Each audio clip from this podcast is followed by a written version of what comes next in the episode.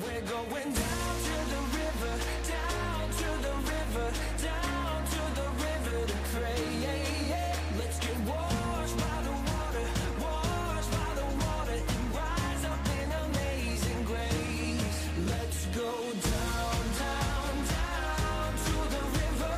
You will leave change. Let's go down, down, down to the river. If you have your Bibles, let's go to the book of Exodus, chapter 33. Some theologians believe Israel was at Sinai for around three months. Some say it was 11 months after being delivered out of Egypt. I don't know pre- precisely how long it was, but I'm sure of this one thing. I know what God was doing during that process. He just got them out of Egyptian bondage. Now he's getting ready to reestablish their identity. He's getting ready to, to let them know, hey, look, you're not, you're not what you was when you were in Egypt.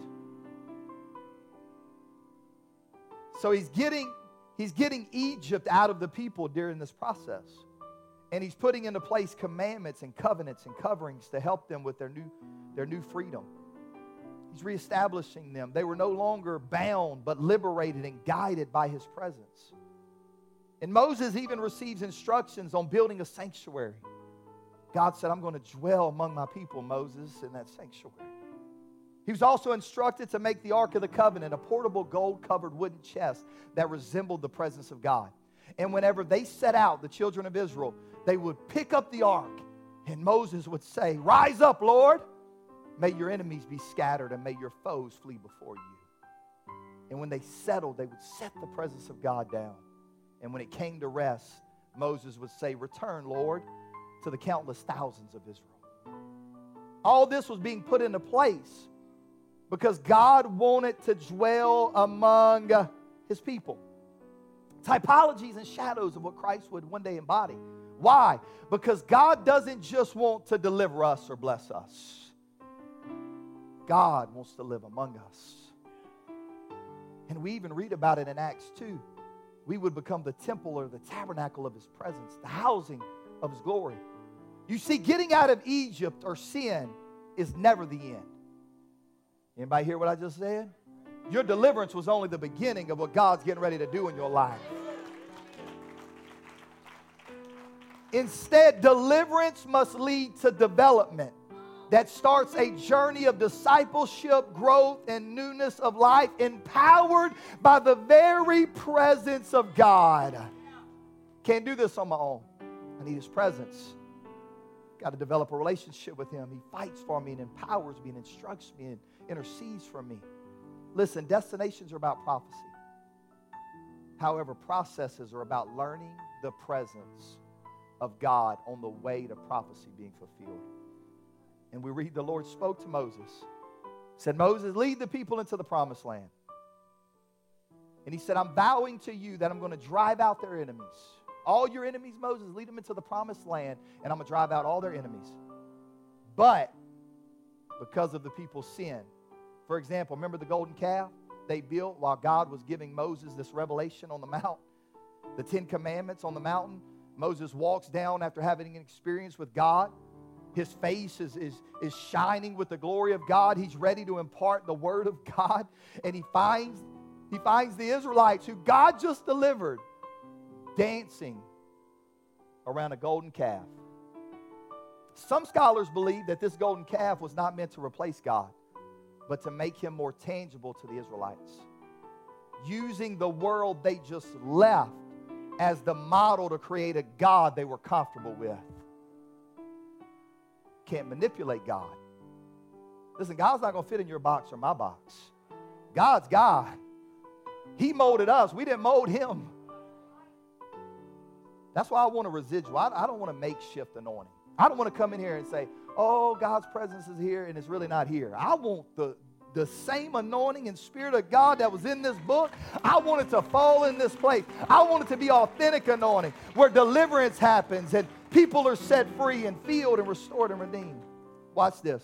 There were some other things that happened, but God said this. He said, Moses, I'm going to give you the promised land. I'm going to drive out your enemies, but I can't go with you. He said, If I go with you, I'm going to have to destroy. I'm probably going to end up destroying the people. God said, I can't associate my presence with rebellion, selfishness, idolatry, and stubbornness. He said, I won't go. So consequently, God would not dwell among his people any longer if they moved forward the way they were going. They could have the promised land, but without him. The tabernacle would not be the place of his presence. However, they could still have the promise. And this sobering passage to me lets me know that it's possible to, to receive blessings, yet lack the presence of God in my life. And the goal of a believer's life should be knowing God and not merely receiving his blessings. We should be grieved at the thought of doing life or church without the presence of God in it. It ought to grieve us. Look, we could build a 600 seat auditorium. We can add more parking. This church can run 2,000. But if the presence of God isn't here, it should grieve us. It should grieve our hearts. So God said, I'm not going to go, Moses. And we know Moses pleaded with God. And I'll give you the rest of the story toward the end of the message. But I want to focus on one verse, Exodus 33 and 15. And I want this to be our prayer today. This was what Moses said to God. Then he said to him, If your presence does not go with us, do not bring us up from here. We would rather, we would rather stay where we're at than inherit the promised land if your presence isn't with us. So I want to talk to you for a little while this morning on this topic prioritizing his presence. Prioritizing his presence. God, we need your anointing today. I need your spirit. I need your help, God. I'm preaching about you. You're going to do something powerful in our midst. There's going to be a demonstration, God. I feel it strongly in my spirit. I pray for every individual here, God. The enemy is trying to drown out your presence in our life, but tonight we're uh, today we're to unclutter some things. God, we're to move some things out. Get some things out of the way so that your presence becomes the priority in our lives. Somebody shout in Jesus name. Amen. Give the Lord one more hand clap and you may be seated this morning. I read a true story about a young man who had just entered boot camp. And on the first morning, the unit was dragged out of bed by the drill sergeant and made to assemble outside. During boot camp, the drill sergeant's first objective is to instill fear in the recruits. So, true to form, this sergeant stood in, in front of the line of soldiers and snarled at them My name is Sergeant Jackson. Is there anyone here who thinks they can whip me? Believe it or not, someone raised their hand. The sergeant walked right over to the six foot three, 280 pound private, looked him dead in the eye, and with all the malice he could muster, repeated, So you think you can whip me, soldier? Private looked him square in the eyes and said, Without a doubt, yes, sir, I do. The sergeant then grabbed him by the arm and led him out in front of the group. And the sergeant said, Men, this is my new assistant. Now, is there anyone here who thinks they can whip both of us? I've come to let the enemy know I've got an assistant beside me, and do you think you can whip both of us? Is there anybody that's in a fight? You've been in a struggle and a battle, and you showed up here today. You've got the God of glory on your side. He's got all power in heaven and earth. Do you think you can whip both of us? Tap your neighbor say, You're not alone. You got the most powerful being next to you. Someone needs a shout right now. I feel it in the Holy Spirit. No weapon formed against me is going to prosper. Come on, say, I'm not going to lose. God's for me, and if He's for me, who or what can be against me? He's on my side, He's not going anywhere. I love what He told Joshua. No one will be able to stand against you all the days of your life. Joshua, as I was with Moses, so I'll be with you. Watch this, and I will never forsake you. Be strong and courageous, Joshua, not because of your talent or your ability or your giftings or your strength. Be strong and courageous because I'm going to be right there beside you every step of the way. You see, the most important promise of God is not that you won't have to fight. If you're here today and you think you won't have to fight, You got to fight. The most important promise of God is that you that, that it's not that you'll never cry. You will cry. It's not that you'll never struggle. You will struggle. But the greatest promise that we have today is when God said, I'll be with you in the middle of it all. You're going to fight, you're going to cry, you're going to struggle, you're going to get knocked down, you're going to have successes and failures, but I'm going to be right there in the middle. Somebody ought to rejoice. You're not on your own today. You thought you were all by yourself. You're not all by yourself. God is right there in the middle. He's to the right, to the left, in front, in back, in me, over me, and He's keeping me intact. By myself. Devil, you better look out today. He's not confined to a certain longitude or latitude. He's not confined to a three dimensional world, and he's not even confined to the fourth dimension of time. He's everywhere. He's in all places at all times. God is near us in our triumphs and our achievements, our failures and our missed opportunities. God is near us when we fall in love, but God is also near when we're wounded and scarred. God is near us when we prosper and are blessed, but God is also near when we're bankrupt and broken. God is near. So wherever you are today, if you if you up on the mountaintop, just living the best life, the blessed life, or if you're in the valley barely making it, we both got the same promise. God's right there with us. Fighting beside us. We witnessed this in Second Chronicles 20. The children of Judah are surrounded by powerful army. So King Jehoshaphat goes straight to God. He says, God, we can't whip them. There's no way. If we match our army up against their army, there's no way we're coming out on top. We're not capable of fighting such an army. And God answered the king's prayer through a man by the name of Jahaziel, through who the Spirit of the Lord encouraged the king and the people. Watch what it says, 2 Chronicles 20, 15. This is what this man, this man brought the word of the Lord to Jehoshaphat. He said, Listen, King Jehoshaphat. I love when God says, Listen, stop talking. Stop telling me about what all you got wrong and what all's not right. Just, just listen. Stop telling me that you're going to lose every battle and it's never going to work out and you're never going to be all right and you'll never be. Just listen. Some of you need to tell the enemy to listen. Listen. Listen to what he's about to say. He created you just like you created. Listen. King Jehoshaphat and all who live in Judah and Jerusalem, this is what the Lord says to you. Do not be afraid or discouraged because of this vast army. For the battle is not yours, but it's God's. In other words, the Lord was telling his people, don't worry about a thing. I got this all worked out. In fact, even, even through the king's forces, even, even through that, that, that other king's forces and that other kingdom, they had no chance with God on the side of Jehoshaphat. And at this news, Jehoshaphat and all the people fell down on their face while the Levites stood up to sing praises to God. And the next morning was just a continuation of praise and exalting God. And Jehoshaphat stationed the praise team. God said, You ain't got to shoot one arrow, you ain't got to lift one fist. He said, I want you to go stand in front of that army. And I want you to just begin to sing and praise and magnify me and talk about my faithfulness.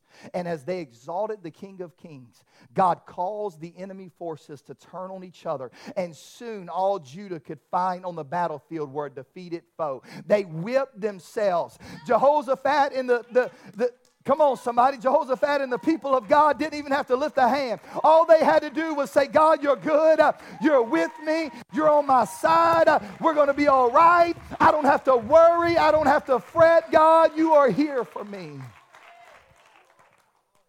Enemy began to whip themselves. Now, understand, we may not be a king facing a national, national military crisis, but we are just as dependent on spiritual intervention today. We need God.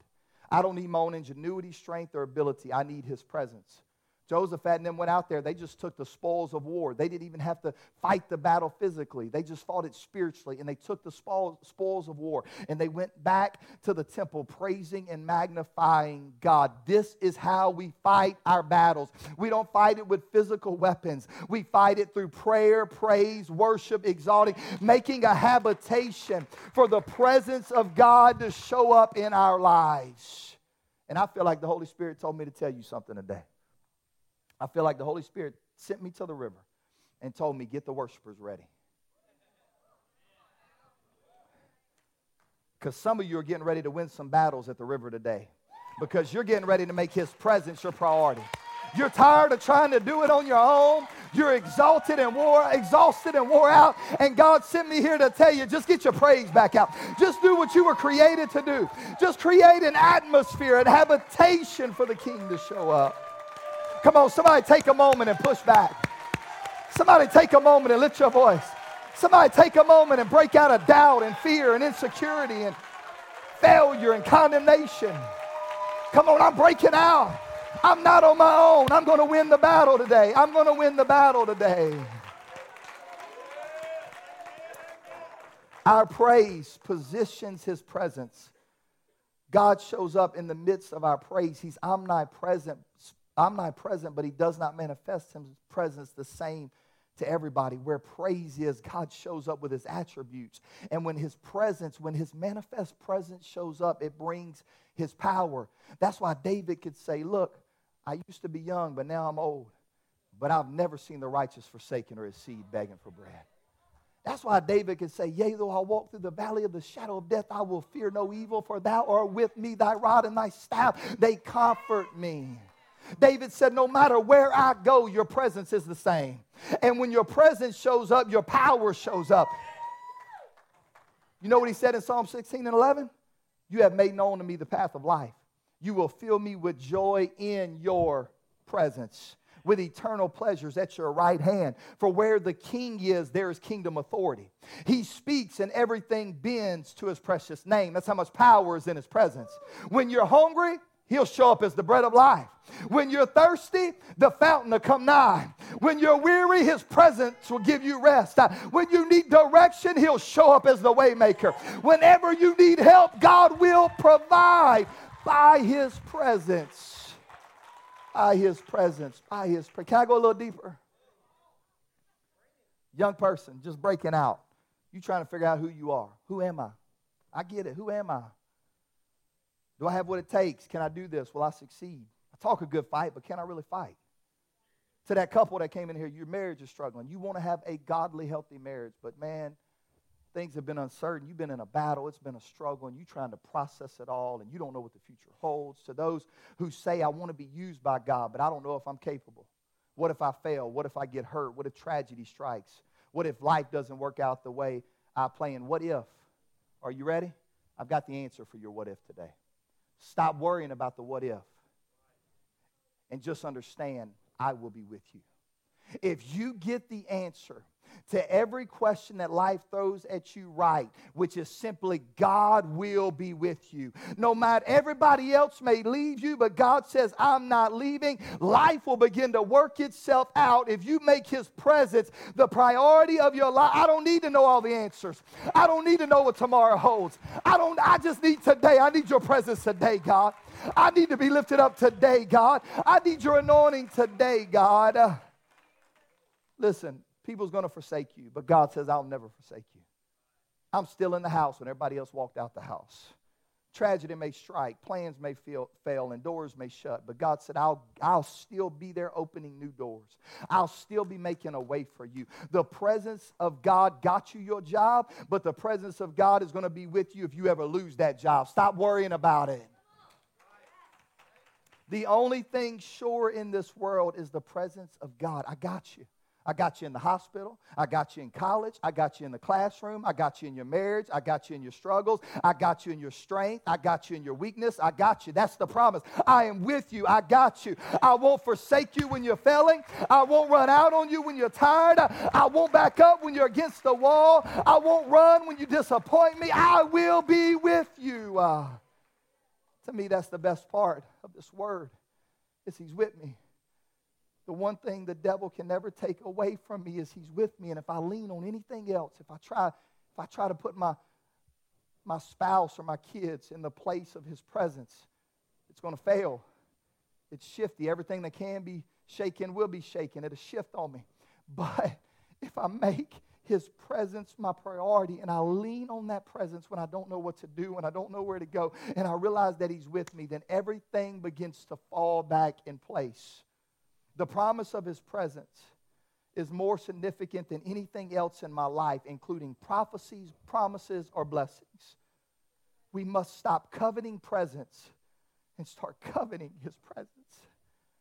I've got to stop. I've got to stop wanting, wanting, wanting the blessings and forgetting about the blesser.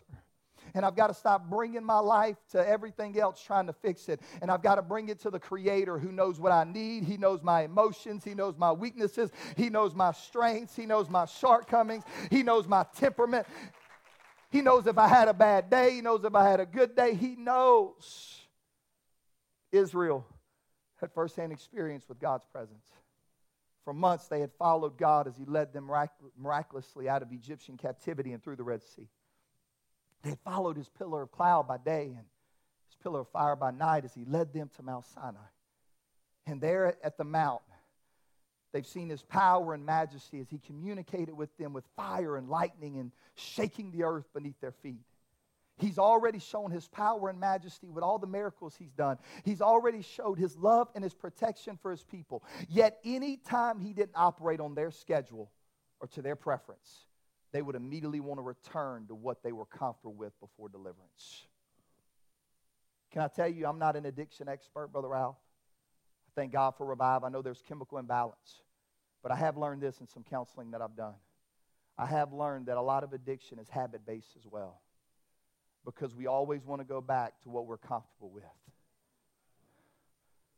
There is chemical imbalance. I'm never going to take away from that. There, that's real. It's a struggle, it's a battle. But also, there's the habit of the addiction that constantly, and it's not just an addiction to drugs. It's, it's, a, it's an addiction to media. It's an addiction sometimes to church without the presence of God. It's an addiction sometimes to religion because we're comfortable with it, but we don't even realize that the presence of God isn't even in it anymore. We can't become new creatures if we don't silence the call back to old habits. We can't go into what God wants us to go into if we don't silence the call back to Egypt, back to the way it was before God's presence ever showed up and took us out of what we were in. Living for God takes a made up mind, and the only way to keep a made up mind is to break through and invite God daily into our world.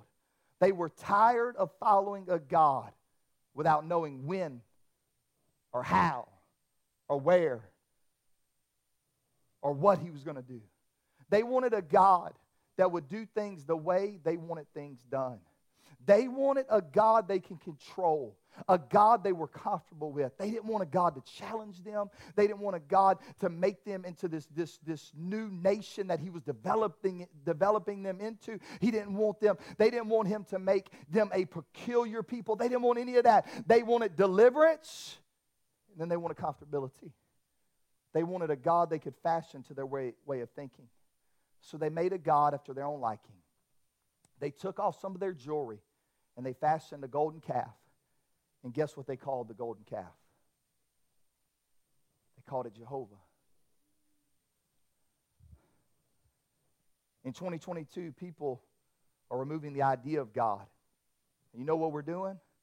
We're just taking his name and putting it on the, the symbols and the things that we're comfortable with. We're not replacing God. If you ask a majority of people say, I believe in God, but they're taking Jehovah and they're putting it on what they're comfortable with. And they bowed down and they worshiped this golden calf. They had prioritized the blessing, but not the blesser. And as you can imagine, either God or Moses was really excited about this development. Moses comes down from the mountain and he hears the people engaging in pagan worship. He's so livid that he's got these tablets of God's law that he had just received. He throws them down and they're dashed into pieces. And he goes down. Now, listen, I, I don't know if I can handle Moses as a pastor. I really don't. I, I don't. Some anger management. We're going to have to send Moses to counseling for anger management. That's what we're going to do. He breaks the commandments, dashing them into pieces. You know what he does? He goes grinds up the golden calf, and puts it in the water supply and tells the people, drink. Moses. Moses, Moses. Is that really what you came up with? You, you, you grinded up the golden calf and you put it in the water and you made them drink. And I got to thinking, what, what were you thinking? Like if you were here, Moses, what would you tell me? And I don't know what Moses will say, but I'll tell you what the Holy Spirit impressed on me. Moses was proving to them the emptiness and worthlessness of their new God. Water sprinkled with gold. Are you ready? Revelation. It's still just water. Wine served in the most bejeweled cup is still wine. The glory of the substance has nothing to do with the vessel. It's still about the water and it's still about the wine. And God was God was showing those people it's never about materialistic gold. It's not you look, you can be dazzle it, be jewel it, dress it up how you want, but it's always going to be about the water and it's always going to be about the wine. It's always going to be about the substance. It's never going to be about anything materialistic. We can dress this building up. Are you ready? We can put gold. Y'all want to put some gold in here? We can, we can bedazzle the whole sanctuary. I'm talking about, I'm talking about we, we can dress it up. Like we, we, can, we can do some things in here. But if the substance isn't here, if the presence isn't here, if the glory of God isn't here, then this building is of no use. What makes the church the church, you ready? Is not new carpet, not a new platform, not great music. What makes the church the church is when he told Moses, I want you to build me a sanctuary so I can dwell among my people. The presence of God is what somebody needs to understand. We got to have the presence. There's got to be an anointing. It's got to be supernatural. It can't be normal or natural. It's got to be supernatural natural. He rebukes Aaron, who made the calf at the people's request. Poor Aaron. Poor Aaron. Moses temperamental, Aaron's weak minded. Just together they made it work. And he deals harshly with the people who refuse to repent, but God's not satisfied. Even this does not appease his anger and frustration with these rebellious people. God tells the Israelites, He said, I'm going to give you the promised land. I'm going to send an angel ahead of you. I'm going to drive out the inhabitants of the land. He said, I made a promise to Abraham, Isaac, and Jacob, and I'm going to make good on my promise because that's what I do. He said, But if I go with you, I'm going to have to kill you. That's what he said. He said, If we go into the promised land and y'all still acting like this, there's going to be a problem. And God said, I'm too merciful. I just brought y'all out. I don't want to have to take you. I just delivered you. And he gives them a glimmer of hope. He said, Listen, this is what I want you to do. I want you to take off everything that you brought from Egypt. Everything you took from the past, I want you to take it off. And the people quickly started taking all the jewels off that they've obtained from the Egyptians, knowing that some of the very wealth. You see, the problem wasn't the Egyptian wealth, the problem was the misuse of the Egyptian wealth. And they started taking all this stuff off they brought from Egypt, removing it as a sign of remorse. And you know what God was telling them? He said, If I'm going to stay, you got to make room for me. You got too much of an Egyptian mentality. If I'm going to dwell among you and I'm going to go with you, you got to get you got to unclutter. You got to get some stuff out of your life. You got to make me a priority. You got to separate yourself from the secondary. and You got to you got to focus on the primary. In a Deadwood, South Dakota museum, there's an inscription left by a prospector whose life expectancy had grown very short. He wrote, I lost my gun, I lost my horse, I'm out of food. The Indians are after me, but I've got all the gold I can carry. Because, listen, guys, you know what we're doing? We're trying to pick up everything we can in this world. We're trying to grab everything we can, and it's weighing us down and it's cluttering out the presence of God. And He wants to do something in our life, but we got all this stuff we're picking up, all this materialistic stuff that doesn't even, it's not even going to matter when we get to the other side. When we breathe our last breath, it's not going to matter. But we got all the gold we can get, we got all the favor, all the blessings, all the goodness of God. But what about the presence of God? Why are we so wrapped up in the secondary? That we've lost focus of the primary. How many times have we went through the motions and we forgot about his presence? How many times have we got sidetracked by a lesser cause? All the while, God is saying, I just want to dwell among you. I want, I want to be with you. I want you to feel my presence. I want you to have an experience with me. Wasn't that the message that Jesus kindly but firmly told to Martha? You remember the two sisters of Lazarus who entertained Jesus and the disciples when they passed through Bethany near Jerusalem? It was a hospitable home where Jesus found much needed rest. But on one occasion, only a week or so from Christ's crucifixion, Martha was busy in the kitchen while Mary was seated at the feet of Jesus listening to his words. And when Martha asked Jesus to rebuke Mary for her lethargy, Jesus shook his head and said, Martha, you are cumbered about with many things. You got too much baggage. You got too much baggage. Martha, you know what he said? But only one thing is needful, and that's me and that's my presence in your life. And today I've come to say there's only one thing needful. I need your presence more than I do anything else. More than the air I breathe, I need the presence of God. More than the songs we sing, I need the presence of God. More than my next heartbeat, I need the presence of God more than anything. I need the presence of God because those who hunger and thirst after righteousness will be filled. There's a man by the name of Obed Edom who made room in his house when King David needed a place to store the ark, a symbol of God's divine presence.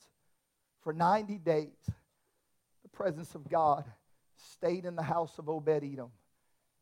And the word says his house was blessed. 90 days, and the blessings of God were so apparent on this man and his home and his family. That word got back to the king of how rich the favor of God was on him and his house. People knew about Obed Edom, people talked about it. You see, the mishandling of God's presence cost Uzzah his life, but the welcoming of God's presence brought Obed Edom a blessing. And Obed Edom was blessed, and he showed it. His house was blessed. His children were blessed. His animals were blessed. His roof stopped leaking. The weeds stopped growing in the flower beds. That ain't happened at the river yet. Everything was blessed. His house was just blessed. Because if you welcome the presence of God, blessings will flow with the presence of God. The blessings were so prominent in the house of Obed Edom that after 90 days, the king came, David. He said, I got to get the ark back. I can't, leave, I can't live without it. I see what it's doing for you. I got to get the presence of God. And soon you find Obed Edom with the presence of God being removed from his house and taken to a place of worship. And we know how David brought that presence. Go read it. He brought that ark in with what? Dancing, six steps, and he danced. They offered a sacrifice, and he danced with all his might and praised God, bringing the presence of God back where. Now, watch this. Back then, the presence of God was represented in that box, that ark. So when it left the house of Obed Edom, he didn't know what to do because he didn't want to live anymore without the presence of God. So, do you know what you find Obed Edom doing? He starts volunteering for the position of musicians and singers of the second rank, meaning that he said, Me and my family is going to be the backup team for the praise group at the, at the, at the place of worship, at the church. We're going to be the backup praise team because I've had I've had this this ark, this presence of God in my house for 90 days, and now it's at a it's, it's at a tent where people are worshiping and praising and magnifying. I can't live without it. So sign me up, David. I want to be the backup praise team. And then we find him. You know what else we find? We find him volunteering as a doorkeeper. His family are now doorkeepers. They're backup singers. They're doorkeepers. And then we find them volunteering to minister around the tabernacle, to sweep the floors, pick up trash, knock down the cobwebs. Why is that? Obed Edom and his family couldn't bear to live without the presence of God after they had it in their house. David then said, I need some gatekeepers to the city. Lots were cast. There was four gatekeepers chosen. Do you know who, who one of those gatekeepers were to the south? Obed Edom. God's presence for 90 days in his home had radically changed Obed Edom's priorities. What mattered beforehand no longer mattered today. His priorities had completely changed. He wanted to be in the presence of the Lord. That's what he wanted more than anything else. And he was willing to do anything to stay close to the presence of God. It changed his family. Not only did Obed Edom become a gatekeeper to God's house, but we read that years later he had 62 descendants. You know what they did? They served in the house of God. 62 descendants couldn't get away from the presence of God that Obed Edom had in his house for 90 days. And the Bible says they were able men with strength to work. This man not only let God's presence work in his life, but he let it work in his family's life. Because when you truly get exposed, when you truly have an encounter and you understand that this is your lifeline and you understand I'm broken and I'm tired and I'm weary, you can't get enough of it. I can't get enough of it. I've just got to get more of the presence. I can't, I just can't wait every day just to spend 10, 15 minutes in his presence. And that's what that's where Moses was at. He had experienced the burning bush incident, the opening of the Red Sea. He had seen water gush from a rock and had eaten bread from heaven. But he said, God, all that's yesterday news. It was great, God, and I thank you for it, but I want more. I want a fresh, deeper knowledge of you, God. Moses was like a hungry man who sat down to an elegant meal. He wasn't satisfied to nibble on an appetizer or sample the soup. He wanted to feast on the goodness of the Lord. He was like the psalmist that said, As a deer panteth by the water, that's my heart for you, God. I just want to experience your presence. Musicians, you can come. Because today, can I tell the river? God doesn't want mere churchgoers, He wants people that want His presence. And the word says that God, Moses went to God and he talked to him face to face. It's a figure of speech that means openly and honestly. You know what God did? He reversed it. He said, Moses, I'm not going to make you go up without me. He said, he said, I'm not going to make you do it. He said, the people uncluttered their lives. They got everything back in order. I know they were rebellious. I know they were hard headed, but things are shifting. Moses, you're not going to have to go up without my presence. And I love what Moses did in verse 15. He said, God, thank you, thank you, thank you. He said, But let me, let, let me clarify my position, God. Thank you for that word. But let me tell you how much I prioritize your presence. If we try to go anywhere and you're not going, I'm not going.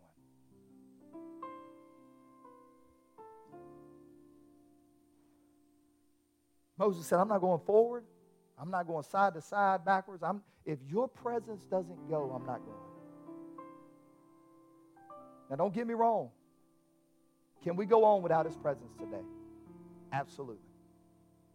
God tells him, He said, Y'all can go up without me. You can still have the promised land.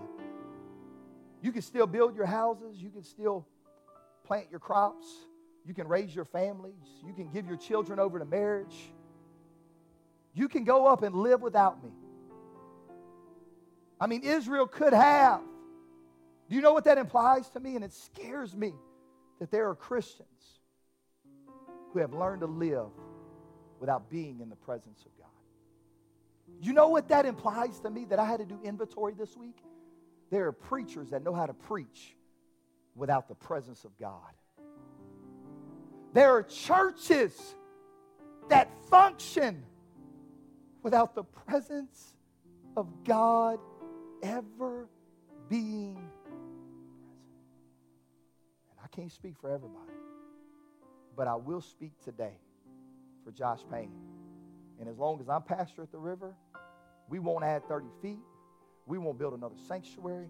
We won't do anything unless this place is saturated with the presence of a God that can still break chains, that can still heal any manner of disease, that can still do the impossible.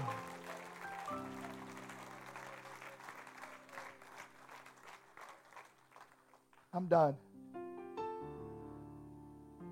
It was so important to God He robed Himself in flesh and became Emmanuel, God with us. Near us, with us, beside us. But it gets even better. When Jesus left this world, He told His followers that He would not leave them powerless but the Holy Spirit would show up and it would not merely just move on people, but it would dwell in the vessels of humanity. And in Second Chronicles 3 and 2 Corinthians, I'm sorry, 3 and 17, now the Lord is that Spirit, and where the Spirit of the Lord is, there is. It's not bondage, there's not bickering and arguing and fight. There's a, there's a liberty of the presence of God. I read a book. It was a biography of Smith Wigglesworth's life. And there was a young pastor that says, I want to I wanna be in the prayer room. I want to sit next to Wigglesworth and I want to listen to him pray. Old Wigglesworth granted this young pastor his petition. He said, Come with me, we're going to go pray. They go in the prayer room and they're praying. And in this biography, This pastor tells the story. He said, I'm sitting there praying. And he says, as I'm praying next to him, God's glory began to settle in that prayer room. Listen to what he said. He said, It was so thick in there that I literally said, This is too much of God. He said, I had to get on my hands and knees and crawl out that prayer room because Wigglesworth was calling down that glory from heaven. I've been in this building. Y'all gonna think it's crazy, but I don't care. I've been in this building to where glory clouds settled on the side. I've been in services. Is that biblical? Go read about Solomon's temple. The glory of the Lord was so thick in that temple that they couldn't even minister. Been in here to where there was literally a manifestation But you know what? You know what's happening right now, 2022? The world is telling us, man, that's too much. And y'all come to the altar and weep and cry and pray, and the Holy Ghost moves, and y'all minister, and God does that, and y'all run and dance and shout. What is all that? I can tell you what it is. It's in the book. I want to be in the book. I don't care about anything else. I want a manifestation of God's presence. I want to be in the book. I want an outpouring of God's presence. Let's stand.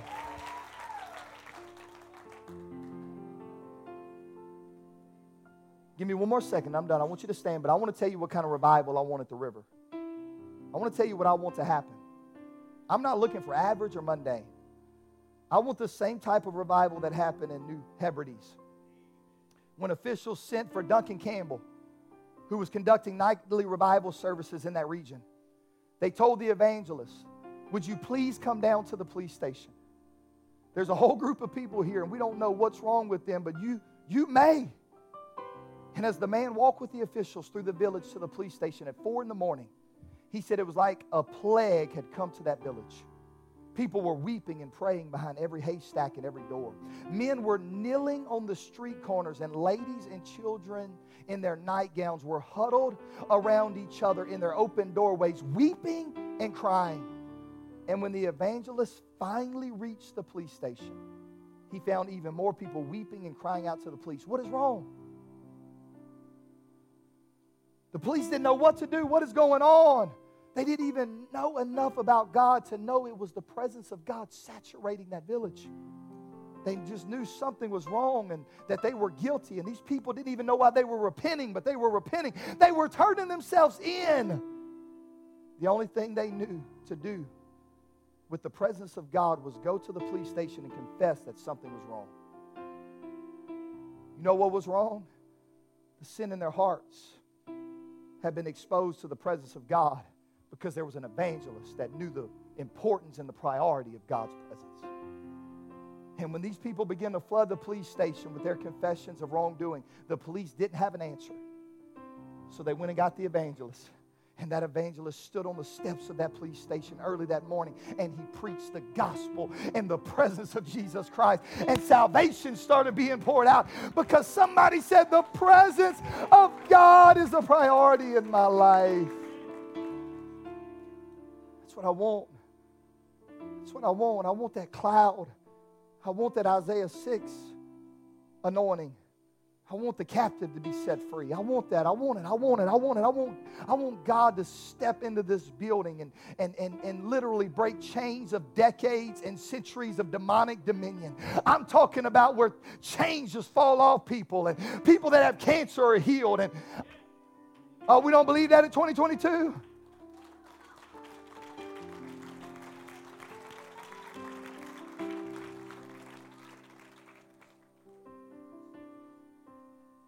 Listen, I know it gets scary.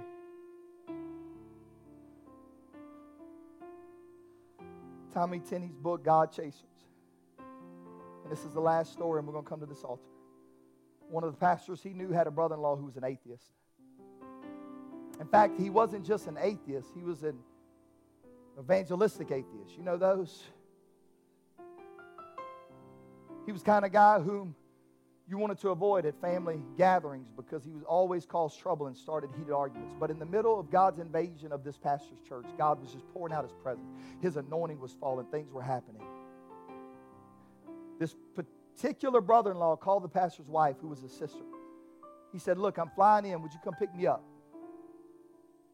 I just want to spend a couple days with you. Just come get me. Let's hang out. The pastor knew something was up because this brother in law had never done that before. They go get him. And when he arrived at the airport, this pastor, it was obvious when he seen the brother in law that he didn't, the brother in law didn't even know what he was doing there at the airport. It was the strangest thing. There they were trying to make conversation with each other when they had nothing in common. They talked about the weather and then it would break out into an awkward silence. Anybody ever been there? I'm guilty of that. The car ride was miserable. Didn't know what to talk about. But as they passed by the church, pastor said, That's the church. We just finished remodeling. Since the brother in law had never seen it, and figuring it was yet another way to plug an awkward moment of silence, the pastor said, Would you like to go see the church building? To his complete surprise, his atheist brother in law said, Yes, I would. The Pastor pulled into the church parking lot and then unlocked the door to the church building. His brother in law was right behind him, and the pastor's wife was third in line. The pastor stepped inside and held the door open for his brother in law. And the moment the man's foot touched the floor on the other side of the threshold, he crumpled in a heap and began to weep and cry. My God, help me, I'm not ready. My God, help me, I'm not ready. What am I doing, God? What's going on right now, God? I'm not ready, I'm not ready. He grabbed the pastor and he said, Tell me what I need to do. And the whole time he was crawling on the floor, crying uncontrollably. So this pastor led his brother in law to the Lord right there while he was sprawled, half in, half out of the church. He led him to the Lord.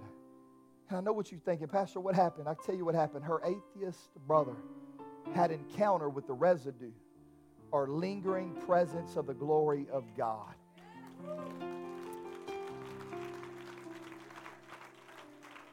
As soon as he regained, as soon as he regained a measure of coherence, they asked him, What happened to you? He said, I don't know how to explain it. All I know is that when I was outside the building, I was an atheist and I didn't believe God existed. But when I stepped across that threshold, I met with a presence that I could not deny. Come on, and he said, I knew I had to get it right. I knew I had been a horrible failure in my life. I knew that I had to give myself to God. What would happen? There was so much glory here that the residue of this sanctuary went out into our communities. But I'm telling you, I battled it at nine and I'm battling at 11. And I'm not, I'm not meaning to be doom and gloom. I'm preaching to myself today. The river is at a crossroads to where God's been so good and He's led us to the promised land. And we got all these nice facilities and campuses, and God's doing great. But we're at a place to where on this Sunday morning, God is asking the question Have you forgot about the most important thing?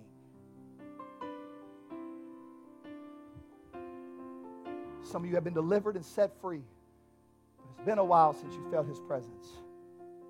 So today, God, I confess. I confess I need you today more than I've ever need you. God, I pray right now you'll give me a heart and a passion after you more than I've ever had before. God, I pray that you'll release your presence through this place and these people, God. I pray that it'll be the same type of revivals that we read about in the Word of God and that we read about in the early church. God, I pray right now, may the manifest presence of your glory saturate us. May the unsaved be called. May it shake our communities. Let Revive grow to 400 people that's been delivered and set free.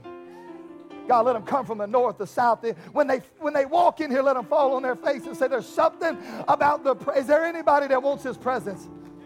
Is there anybody that'll run to this altar and kneel down and say, God, I want your presence today, God?